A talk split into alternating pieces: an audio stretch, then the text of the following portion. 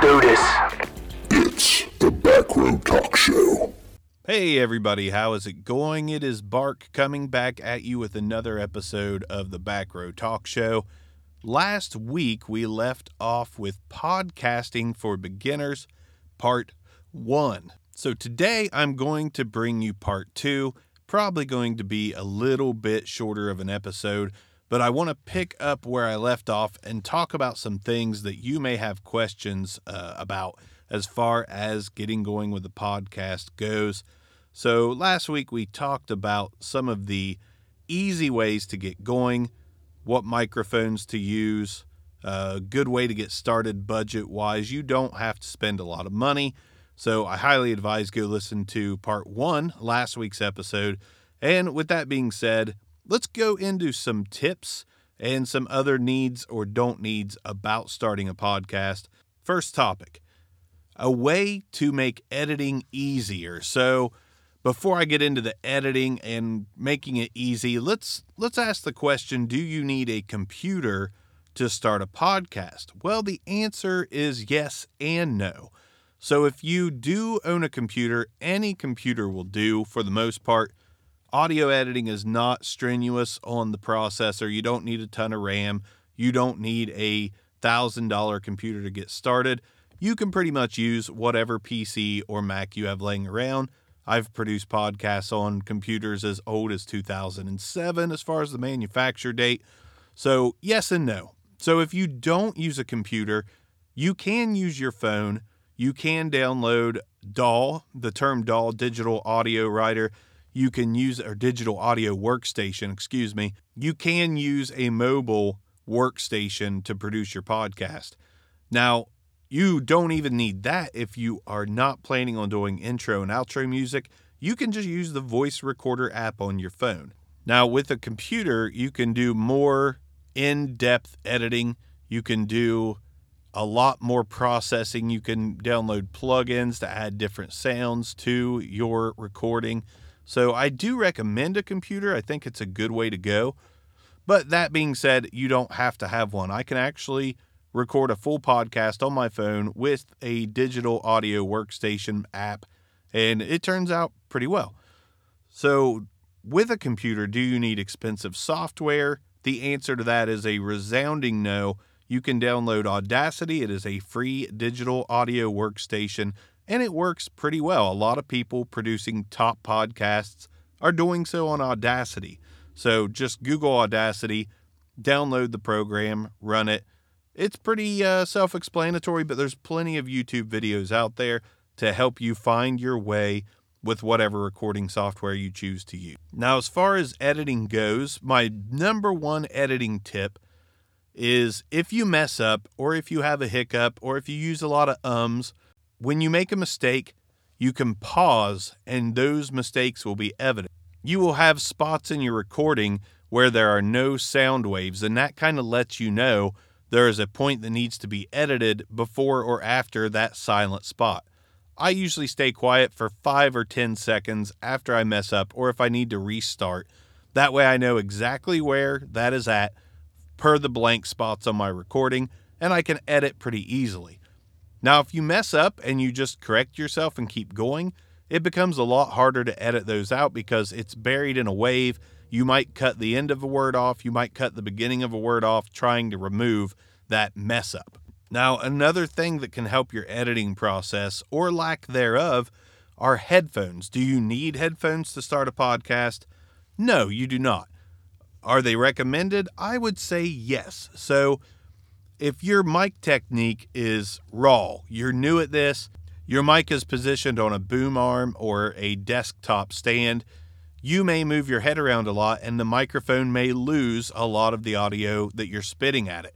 So, I do recommend headphones. Those will keep you in tune to what is going on with the recording. So, you will hear it in your headphones when you begin to drift off the microphone or go side to side too much. The headphones let you monitor exactly how you sound. Now, if you're not going to use headphones, that's not a big deal, but you want to make sure to keep at a pretty safe distance with the microphone. My rule of thumb is to stick out your thumb and your pinky finger and do kind of like the surfer kahuna, like, yeah, bro, the wave with those two fingers. That will keep you at a pretty safe distance from most microphones. When you start getting further off than that, you lose some of the bass, you lose a little bit of quality. That's what I see a lot with people using Blue Yetis. Not a bad microphone, but people put it two, three, four, five feet away from them, and there's really no difference in using that as opposed to using the microphone built into a phone. If you're going to use a decent microphone, make sure you are pretty close to that microphone to maximize its quality. Now, another tip that I have is leveling. So, let's say that you are doing a recording with someone in a different area. You're using the internet to do that recording. Maybe you're using Squadcast, which I highly recommend, Zencastr, Zoom Conference, or Skype. And one person is much quieter than the other. So here's where leveling comes into play. So if you are recording a multi-track recording with an audio interface or you know a mixer, if you're able to do multiple tracks, you can adjust that track. If not, if you're recording everything to a single track, I highly recommend asking the person you're interviewing or doing the podcast with to record their audio on their end. Example so let's say you're doing a Skype call. You can both put in a pair of headphones with the microphone attached, plugged into your phones. Basically, have a normal phone recording, but you're both talking into a separate microphone being recorded. Then the person you're recording with can send their file to you, and you can just line them up in Audacity, and you can make sure that the audio is lined up appropriately. Do a test listen, make sure when you stop talking, the other person starts, and vice versa.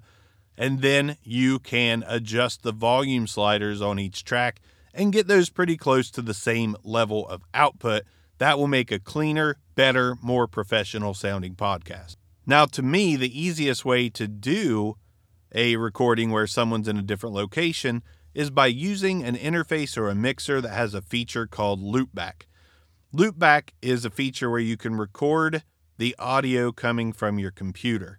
Whether you want to play music or you're doing that Skype call online, you can use loopback on these devices to where the audio is coming straight into your mix and you can adjust the level by using the gain and volume dials. So, a device that I like a lot for this is the Motu M2.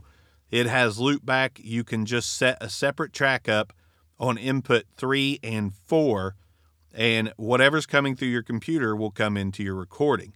There's also a nice device called the Behringer 302 USB. Same thing, it's a USB small mixer. It will record audio coming from your computer, it'll reroute it through the mixer and into your recording program. Now, interfaces that do not offer loopback, you're looking at a much more strenuous project. Not impossible, as Ray Ortega on YouTube has demonstrated how to make this work, but it is a lot more work when you could just buy a device that will record the sounds coming from your computer. Now let's talk about hosting. A lot of people use Anchor, and Anchor is okay, but there are better free services out there. I personally use Red Circle. Google Red Circle. I'll put the link in the description. You can start a podcast for free. It's got analytics, it's very easy to use, and it's not Anchor. You don't have a little Anchor symbol on your podcast, there's no branding. The podcast is simply yours. Now, let's talk real quickly about what you can expect if you record a podcast on your phone. If you didn't notice, I just switched from a $150 microphone, the Electro Voice PL80C, to my phone. Now, both recordings, I have been sitting in my car in a fairly quiet location. And the reason I mention that is because a car is a great place to record a podcast on the go. The sound does not bounce off many places, you're in a small environment, and you generally get pretty good results. Now, did you hear a difference in the microphone versus my phone microphone? Yes, obviously there is a quality difference, but it is still a decent recording that you can put out as long as you're in a quiet place on your phone and nothing is creeping into the background like loud traffic noise or kids playing, just find a quiet place and record. All right, I appreciate you listening to these tips and tricks. You don't need to spend a ton of money. Actually, you can get away with spending none. But I do suggest sinking a little bit into this new hobby of yours and growing from there, which growth tips we will have on the next episode. Thanks for listening. Now go out there and record what you've always wanted to talk about for all the world to hear.